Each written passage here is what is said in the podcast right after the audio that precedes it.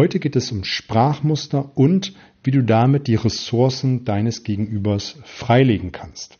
Hallo und herzlich willkommen in meinem Kanal Mehr Umsatz mit Oliver Busch. Hier geht es um die Themen Verkaufen, Verhandeln, Rhetorik und das dazugehörige Mindset, damit du in Zukunft deutlich mehr Umsatz machst und das mit einer größeren Gelassenheit. Bevor wir zu den Sprachmustern kommen, nochmal ein kurzer Rückblick. Am Montag hatte ich eine Episode rausgehauen, wo ich darüber gesprochen habe, warum ich einen Auftrag im letzten Moment abgesagt habe, damit auch eine Messe abgesagt habe, die wir mit dem Kunden geplant haben und was du an Learnings da für dich mit rausnehmen kannst. Ist eine ganze Menge mit drin, die du für dich und dein Business mit übernehmen kannst. Und da spielt es keine Rolle, ob du im Business to Business unterwegs bist oder im Business to Customer, also Endkundenbereich. Heute, wie, wie gesagt, geht es um Sprachmuster. Heute sind es eher Sprachfragen. Es sind coole Fragen, die ich für dich rausgesucht habe, die du für dein Business einsetzen kannst. Ich gehe es in der Reihe nach durch und das erste ist, woran erkennen Sie? Oder woher wissen Sie?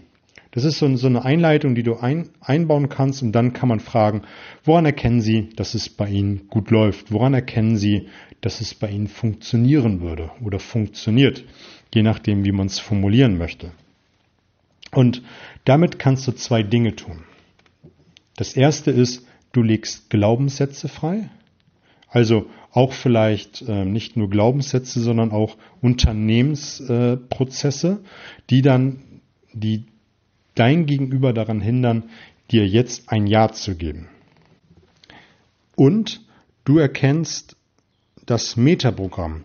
Ich habe schon mal eine Serie über Metaprogramme gemacht. Jeder hat verschiedene Metaprogramme in sich drinne und mit dieser Frage erkennst du auch das Metaprogramm intern extern. Was heißt das? Der eine trifft eine Entscheidung aus sich heraus, weil er alles an Informationen in sich trägt und andere Menschen brauchen immer eine externe Information, um eine Entscheidung zu treffen. Und wenn du fragst, woran erkennen sie, ob es bei ihnen gut läuft, würde ein interner sagen, naja, ich weiß es halt. Und der externe würde sagen, naja, ich würde meine Kollegen fragen oder ich würde in die Software gucken, wie gut die Abverkäufe sind. Und daran erkennst du dann einen externen. Eine ähnliche Frage um Glaubenssätze und auch äh, Prozesse bei deinem Gegenüber herauszufinden, ist die Frage, und die hast du mit sicherlich, mit Sicherheit schon ganz häufig gestellt, aber nicht so bewusst. Die lautet, was hindert sie? Was hindert sie, mir jetzt ein Ja zu geben? Was hindert sie, es jetzt einmal auszuprobieren? Und damit kriegst du Glaubenssätze und Prozesse bei deinem Gegenüber raus. Die nächste Frage ist ein bisschen abstrakter, aber hilft dein Gegenüber, Denkblockaden aufzulösen. Gerade wenn man eine Lösung mit dem Kunden erarbeiten möchte, kann es sein, dass dein Gegenüber eine Denkblockade hat und nicht die Lösung sieht, obwohl sie vor ihm liegt. Und die Frage hast du vielleicht schon mal gehört, sie bringt viele Menschen zum Schmunzeln und heißt die Feenfrage.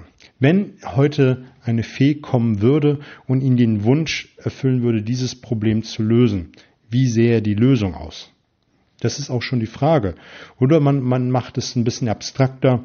Wenn heute Nacht ein Wunder geschieht und morgen das Problem gelöst ist, wie sähe die Lösung aus? Kannst du genauso stellen.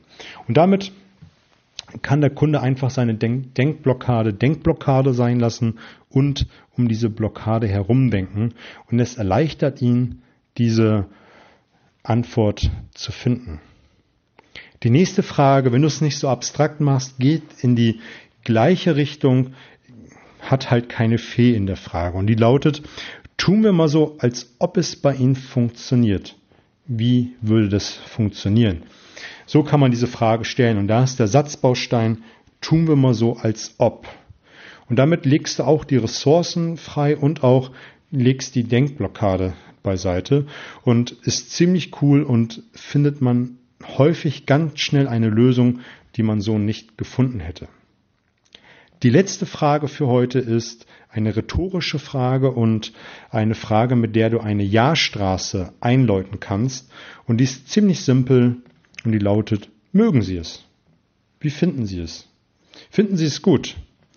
Und das ist eine ganz kurze Einleitung. Damit holst du dir ein Ja ab, ist eher rhetorisch und der Kunde kann gedanklich oder verbal Ja sagen und damit hast du deine Ja-Straße eingeläutet. Ist auch eine Wunderwaffe. Man setzt sie viel zu selten ein, gerade diese rhetorischen Fragen, aber sie sind echte Wunderwaffen.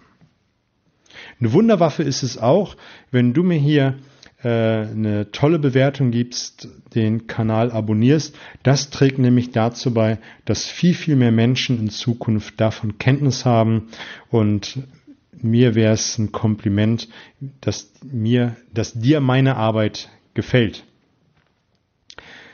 Freitag gibt's wieder ein Zitat von mir. Das soll es auch heute gewesen sein. Nächste Woche gibt es wieder ein paar Sprachmuster. Du kannst gespannt sein, was ich da für dich habe.